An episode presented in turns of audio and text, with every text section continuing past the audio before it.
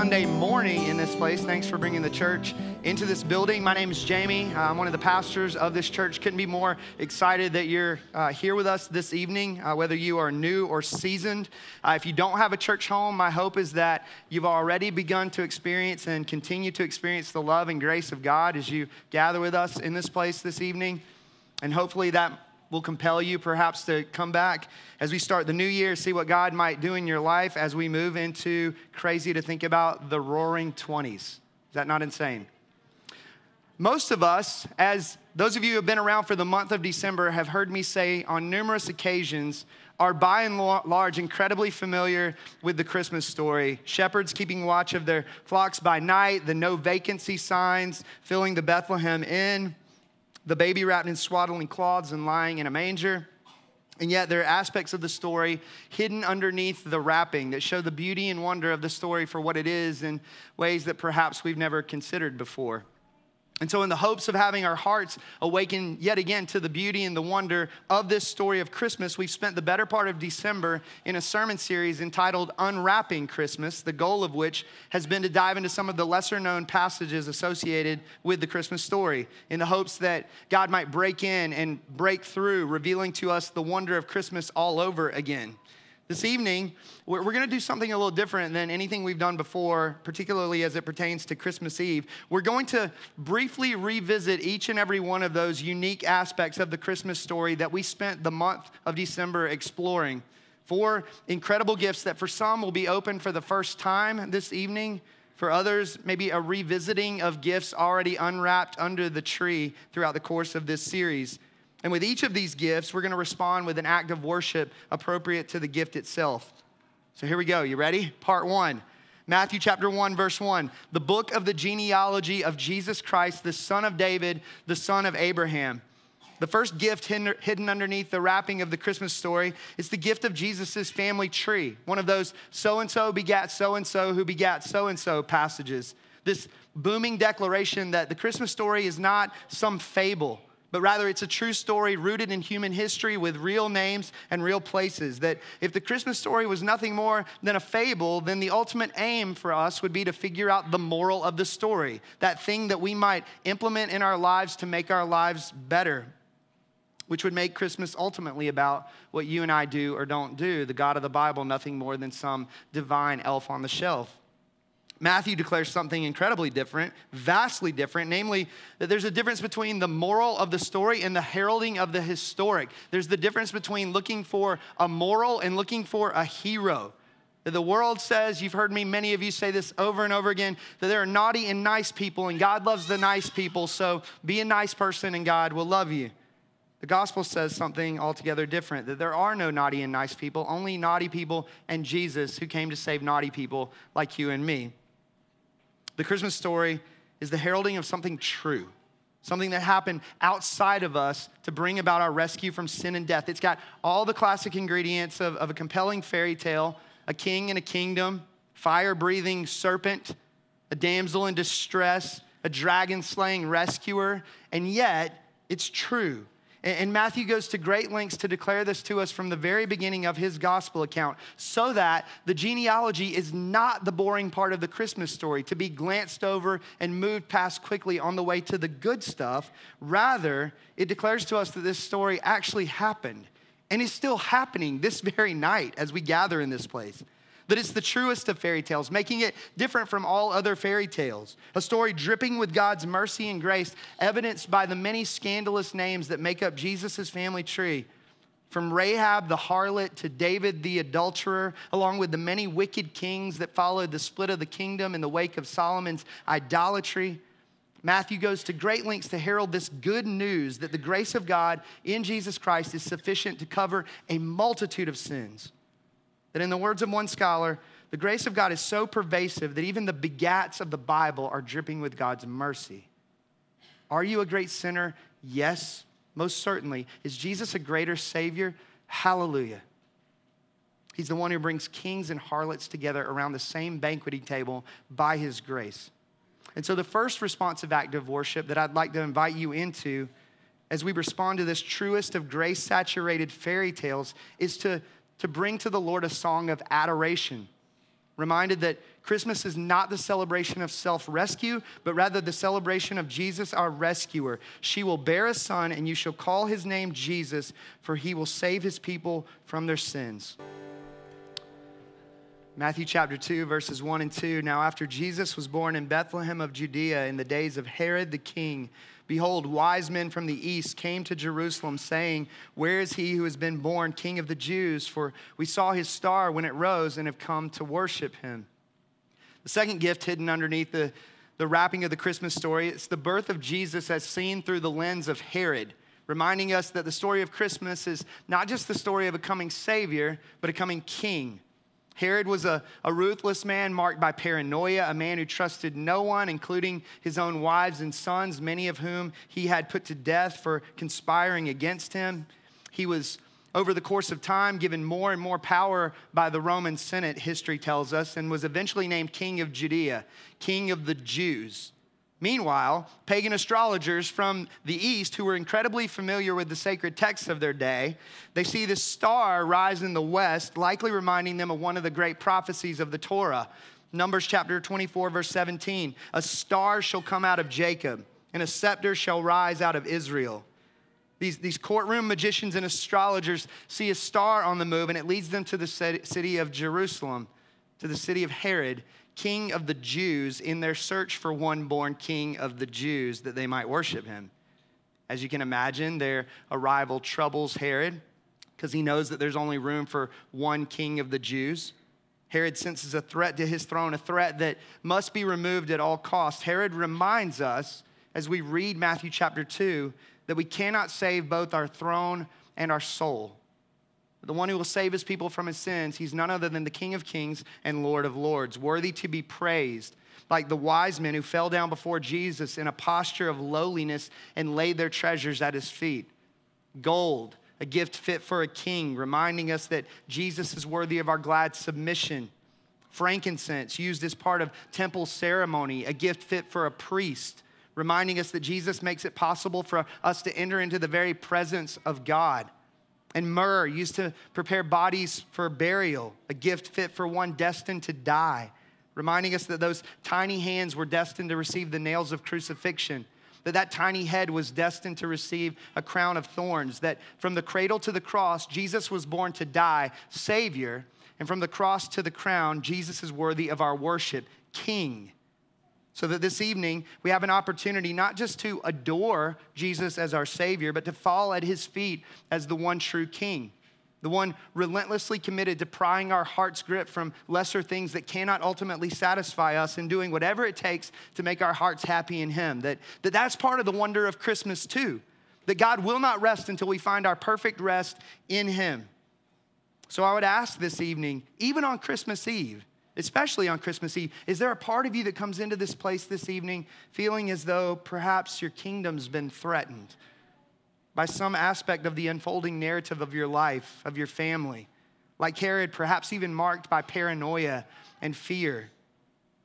I invite you to respond to the story of Herod, all of us to respond with a brief time of confession as we bring the residual Herod within all of us before the one true King which I encourage some of us in this room to participate in in the presence of our children, showing them that confession of sin is part of the wonder of Christmas too, as we fall at the feet of our worthy King one more time. A time of confession that will then follow with the partaking of the Lord's Supper collectively together as we celebrate the one who ascended first, not a throne, but a cross to die for the Herod and all of us.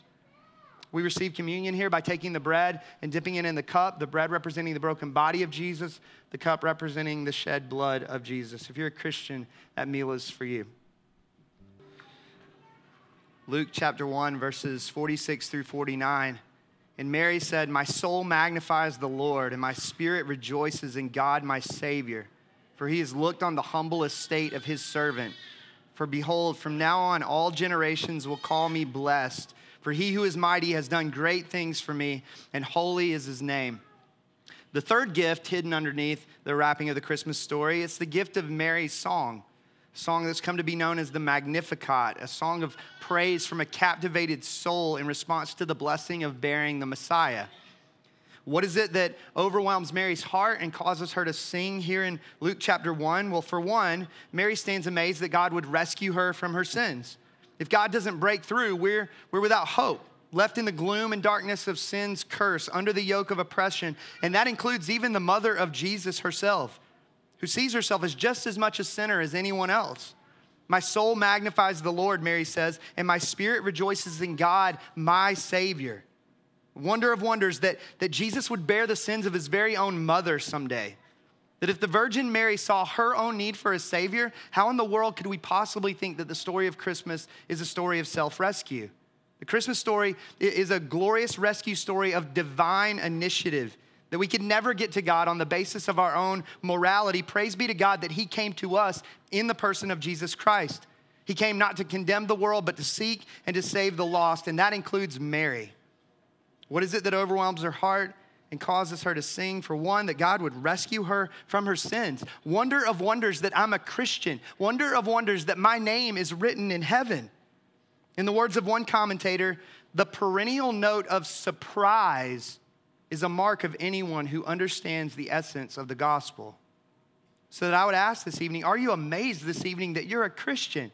a follower of Jesus, a recipient of God's grace. Mary uh, Mary's spirit rejoices in God, her Savior, that God would rescue her from her sins. But that's not the only thing that awakens Mary's heart. Secondly, Mary stands amazed that God would leverage her life for his redemptive purposes. That God would rescue me from my sins. Well, that's one thing. That's amazing in and of itself, right? But that God would use me to glorify himself, that's almost too good to be true. For he has looked on the humble estate of his servant. For behold, from now on, all generations will call me blessed. Mary humbly marvels at a God who would orchestrate his redemptive purposes through lowly people like her. That God didn't just choose lowly Bethlehem to be the birthplace of the Messiah, but lowly Mary to be the resting place of the Messiah. And just like her rescue from sin, God's willingness to leverage her life in his great story of redemption causes her heart to sing. Like wonder of wonders, not only that, that God would save me from my sins, but that he would spend me for his glory. So that another question I would ask this evening as we gather together is do you feel a sense of entitlement as it pertains to your role in God's great story of redemption? Or do you stand amazed this evening that God would give you the honor and privilege of participating in His kingdom work? A God who lays low the proud, a God who brings down the mighty, a God who exalts the humble and fills the hungry with good things. So that the third opportunity to respond this evening as an act of worship, I invite you to respond to the gift of Mary's song with a song of, of your own a song of thanksgiving as we sing with our collective voices hymns of joy in grateful chorus raise we. With all our hearts, we praise his holy name. We're going to sing those very words in just a moment. In doing so, I invite you to, to lift up your voice with a fullness of heart that declares wonder of wonders that I'm a Christian this very night as we gather in this place and have been given the privilege of leveraging my life for the glory of this rescuing God. One last gift hidden behind the tree, and it's not a Red Ryder BB gun. Luke chapter 2, verses 34 and 35. And Simeon blessed them and said to Mary, his mother, Behold, this child is appointed for the fall and rising of many in Israel, and for a sign that is opposed. And a sword will pierce through your own soul also, so that thoughts from many hearts may be revealed. The fourth gift and the final gift of this evening, hidden under the wrapping of the Christmas story, it's the gift of Simeon's encounter with the newborn Jesus around the time that Jesus was brought to Jerusalem to be dedicated to the Lord. We don't know a lot about Simeon. His life's relatively unknown. We simply know that he was a righteous and devout man who waited expectantly for God to fulfill his promise in the coming of the Messiah a man not only privileged, privileged to see God's salvation in the face of Jesus Christ, the newborn Jesus, but who held God's salvation in his very arms. A child that he knew was appointed for the fall and rising of many in Israel. Jesus, the stumbling stone. 1 Peter 2 8, over whom many will fall. A sword in the soul of Israel, you might say. That the light has come into the world, John 3, and people love the darkness rather than the light because their works were evil. But notice that Simeon declares not only a, a soul piercing sword for Israel, but for Mary too. and a sword will pierce through your own soul also. What kind of sword might it be that would pierce through Mary's own soul in light of the coming Messiah? Perhaps, as scholars have argued, it was the, the sword of confusion, which we see in Mark 3, Jesus' family, including Mary, attempting to seize him, not fully understanding his ministry at times, even seeking to obstruct it in certain moments. Perhaps, according to other scholars, it was the sword of grief, which we see in John 19 as Mary looked up to the cross and beheld her dying son. Questions filling her mind as to how this could truly be the path to glory. I mean, on the one hand, the story of Christmas is the story of a sword removed, the story of Jesus coming under the flaming sword of God's judgment, opening the way back to paradise and ultimately a restored relationship with the living God. We sing it this time of year peace on earth and mercy mild, God and sinners reconciled. So I would ask you, have you been reconciled to this God through the sword removing work of the Savior, Jesus Christ? On the one hand, Christmas is the story of a sword removed. On the other hand, Christmas is the story of a sword piercing through our own soul, like Mary's, teaching us to trust God in the midst of unmet expectations teaching us to look to God in the midst of the waves of grief and sorrow. We're told that Simeon was righteous and devout, waiting on the consolation of Israel, the comfort of Israel. Having suffered greatly for centuries, centuries, Israel was a people in desperate need of comfort and consolation, the kind of comfort that could only come in the coming of Jesus.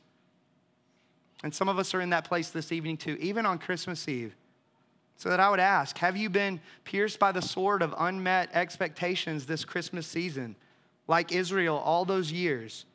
Have you been pierced by the sword of grief and sorrow this Christmas season, like Mary as she stood at the foot of the cross and beheld her dying son?